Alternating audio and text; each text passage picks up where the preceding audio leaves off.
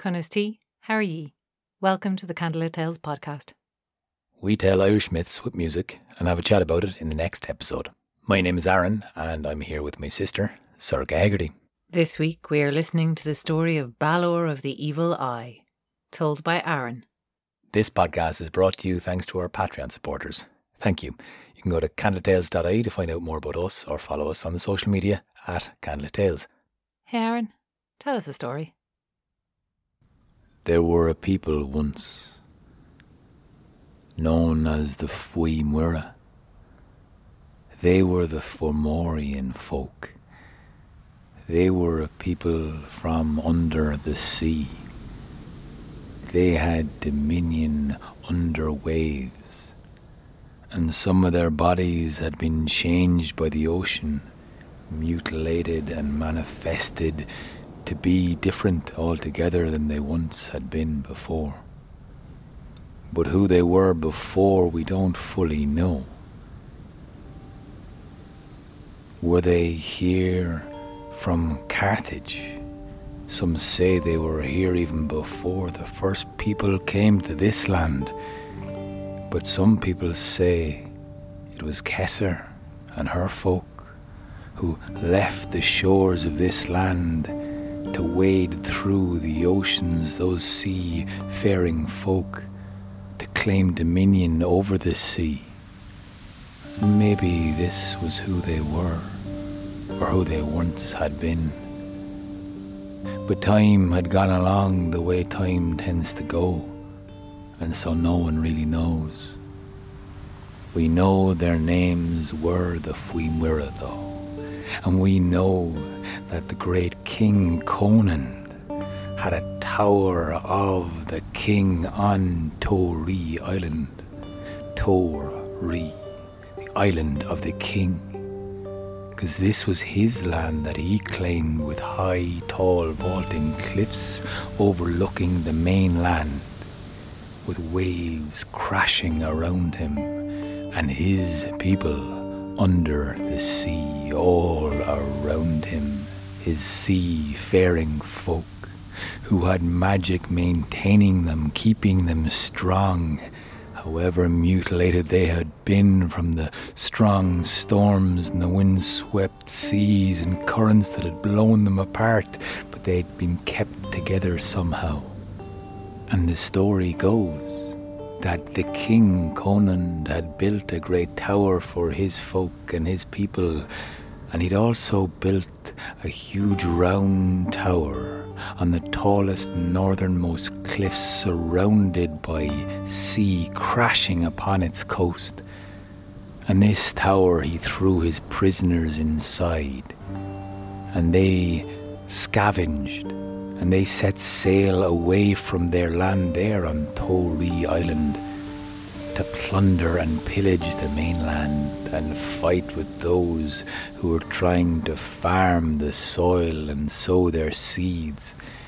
These seafaring folk did not care for such back-breaking work. Instead, they set sail with wind in their hair. They never stopped and always dared to try and face what was coming with courage and strength and unity, of course. Staying together with their kind, they faced many a challenge and many a foe, and they kept their stories alive. And one king, Net was his name, he had a bright eyed, beautiful baby boy. And he poured his love into this child, this innocent boy, who wandered around the island of Tory, who asked for all of the stories of his people and the seven kings and the dominion of the Fuimura. And all of those stories he held on to and remembered till one day his father Net told him to stay very much away from his druids. They were setting about creating an evil that they had no idea. They were trying to cast spells of hate and evil and darkness, fueled full of Net's desire to conquer the main land out of his reach. And so his druids were ordered to make a vile concoction of all the darkness, of all the evil, of all the worst things they could conjure and put into this potion. He forbade his son to go near this place, this place where the druids were making their dark magic.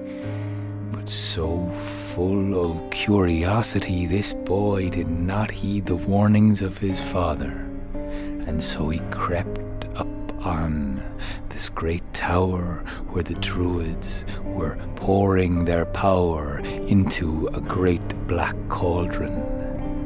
Strange sounds emanated from around this hall and as the boy crept closer, something beat in his heart, motioning his feet to get that bit closer again. And as he creaked the door open, he peered in, and in that moment, he offered that one thing the Druids did not know they needed for their potion to begin and set and light the gaze of an innocent this was the last ingredient for the awful potion to come to power.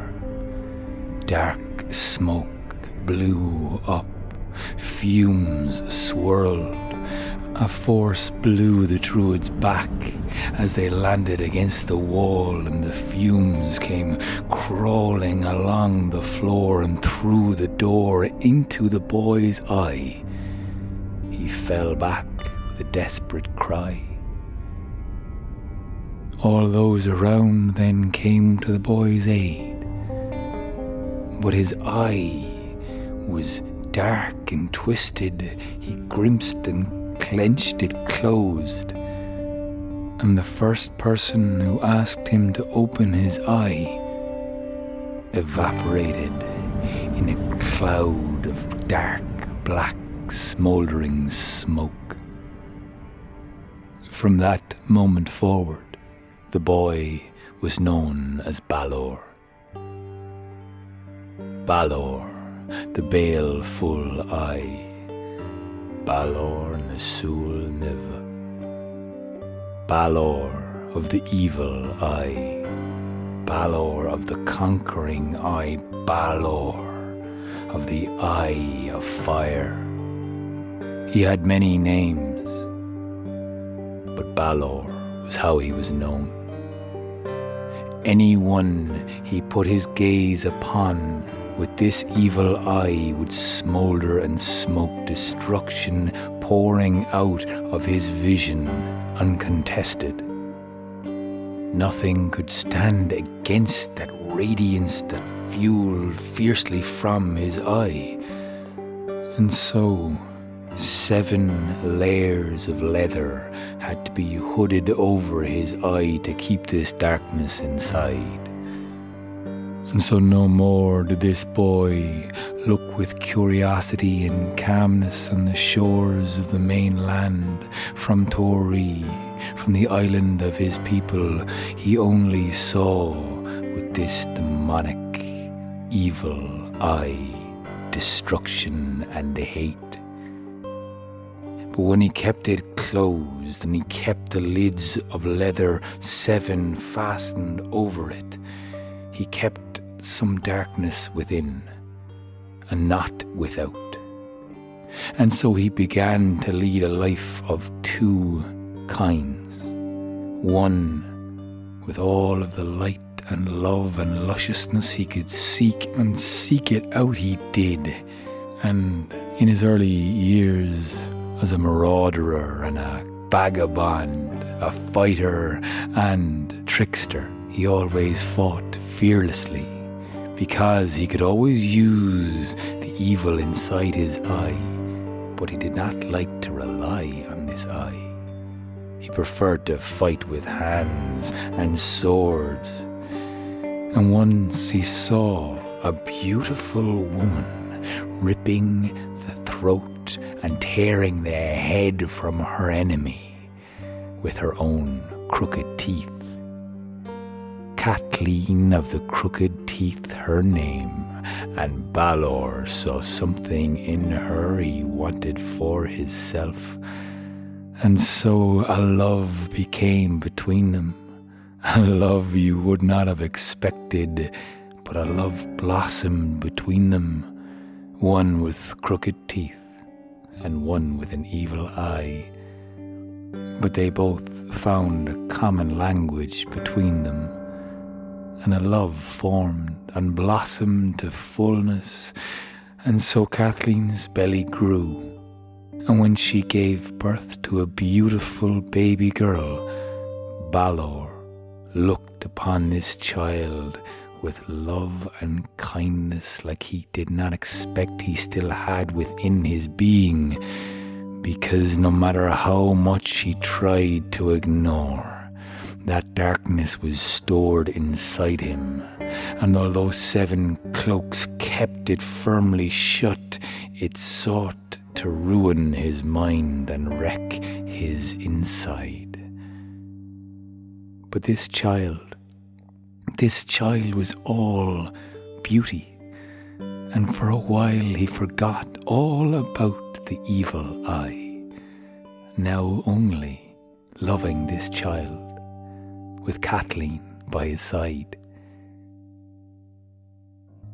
Until one day his druids came. His druids came with a message. They said they had foretold the stars could not lie, and this they told Balor that he would not be killed, and this they told to Balor. Ye yourself will not be killed by any man woman or child. No weapon forged can kill you unless it is wielded by your own grandchild. With this knowledge, Balor gazed at his only child and saw his destruction laid out before him.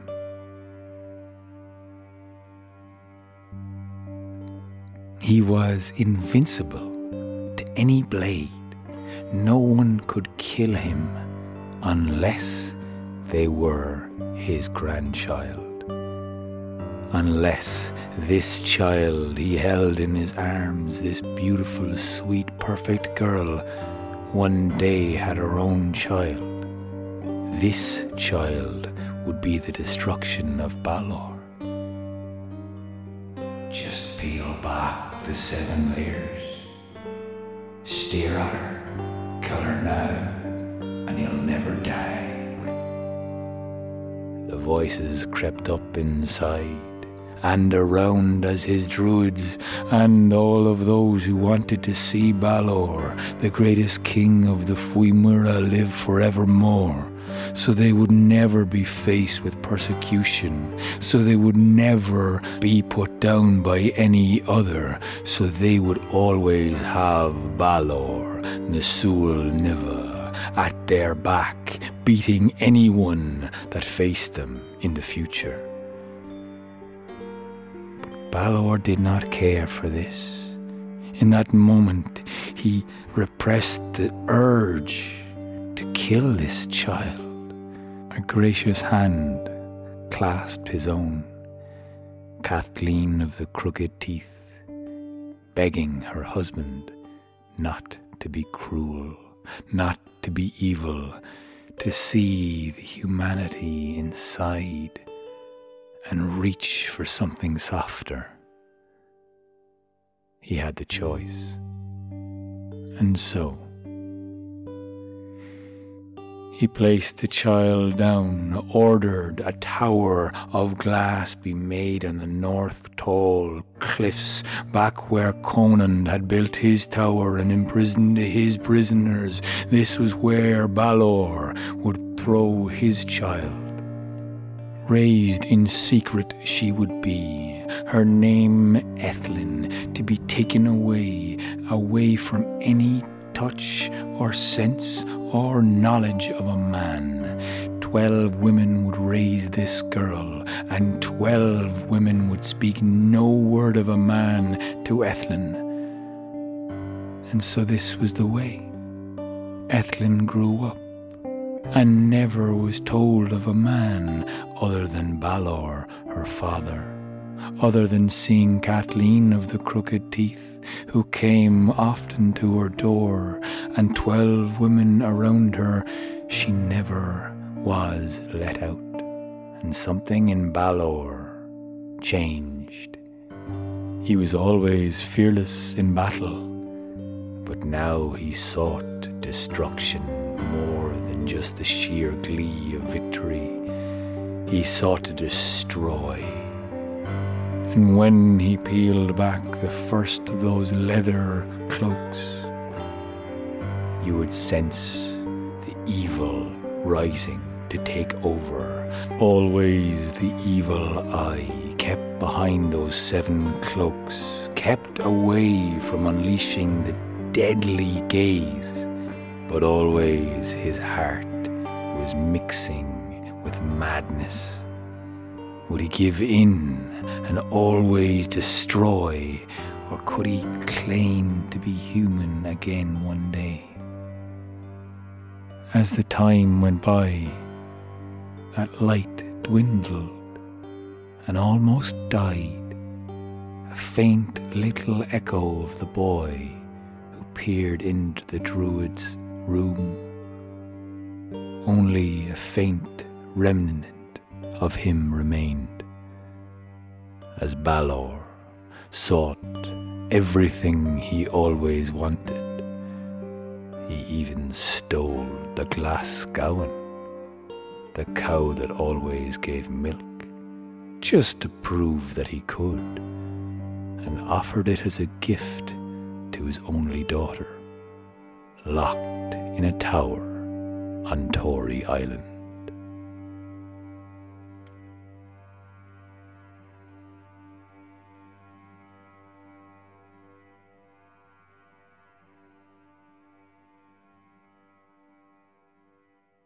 This podcast was produced and edited by Oisin Ryan and Rory O'Shea. You can find out more about us on our website, candlelittales.ie. And we're on all social media, so like and follow us on Facebook, Instagram, and Twitter at Candlelit Tales, or send us a message or get onto our mailing list. For more videos and live streams, like and subscribe to our Candlelit Tales YouTube channel, which now has a Candlelit Tales for Kids playlist. Hashtag Candlelit Tales. Liking and subscribing to our channel really helps us grow and get to more people. And if you're able to give us more direct support, you can chip in a few bob at patreon.com forward slash candlelit tales or make a one time donation through the PayPal button on our website. We also do really like to hear back from you with your questions and requests, so please feel free to contact us directly or leave your question in the comment section below. Because what we really want to do is get these stories out there, share them with as many people as possible, so anything you can do to help, we really appreciate. And we really appreciate you listening. Gurb Mila Margaret.